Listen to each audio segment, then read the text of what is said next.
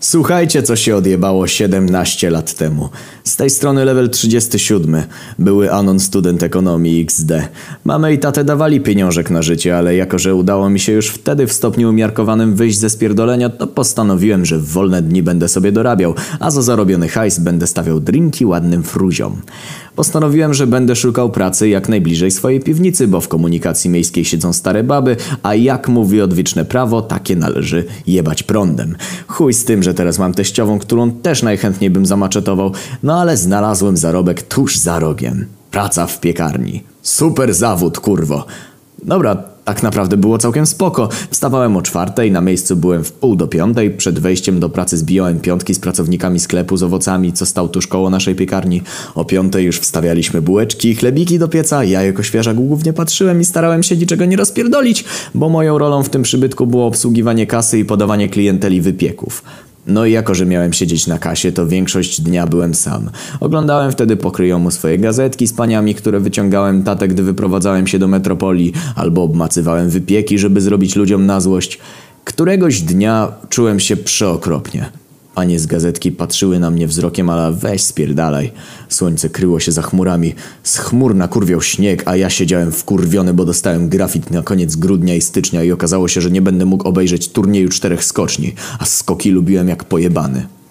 Patrzyłem na drzwi, jakby oczekując przełomu, ewentualnie menela oczekującego na darmowe okruszki ze stołu pana, którym w tamtym momencie byłem, przynajmniej w jego oczach.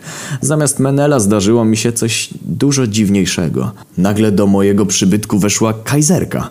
Dojebana kajzerka, wielka jak człowiek średniego wzrostu.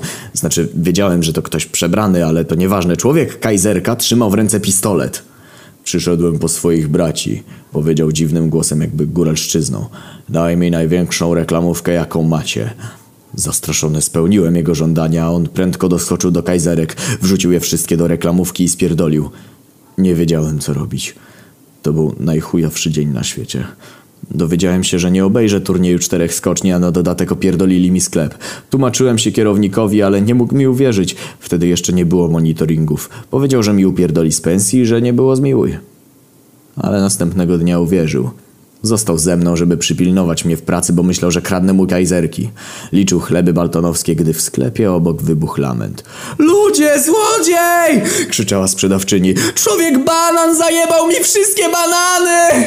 Wybiegliśmy z kierownikiem ze sklepu. Człowiek banan był już ledwie widoczny. Miał power w nogach, to trzeba było mu przyznać. Kierownik na szczęście połączył fakty i uznał, że jestem niewinny. W ramach przeprosin postanowił, że będzie mnie zastępował w pracy w godzinach konkursu w turnieju czterech skoczni. Byłem najszczęśliwszym anonem na świecie, ale tylko przez chwilę. Turniej czterech skoczni dwa tysiące dwa tysiące jeden miał tylko jedną gwiazdę. Zwycięzca po raz pierwszy w historii osiągnął ponad tysiąc punktów łącznej noty. Triumf, pogrom, rozpierdol. Po ostatnim konkursie wzięli zwycięzcę na wywiad. Opowiada, że wszystko dzięki żonie, że warunki dobre, że narty posmarowane i pytają go, co mogło spowodować aż taką dominację nad resztą zawodników. Odpowiednia dieta, dużo węglowodanów, bułka z bananem na obiad i jest energia. Wtedy zrozumiałem wszystko. Adam Małysz, jak ja go kurwa nienawidzę!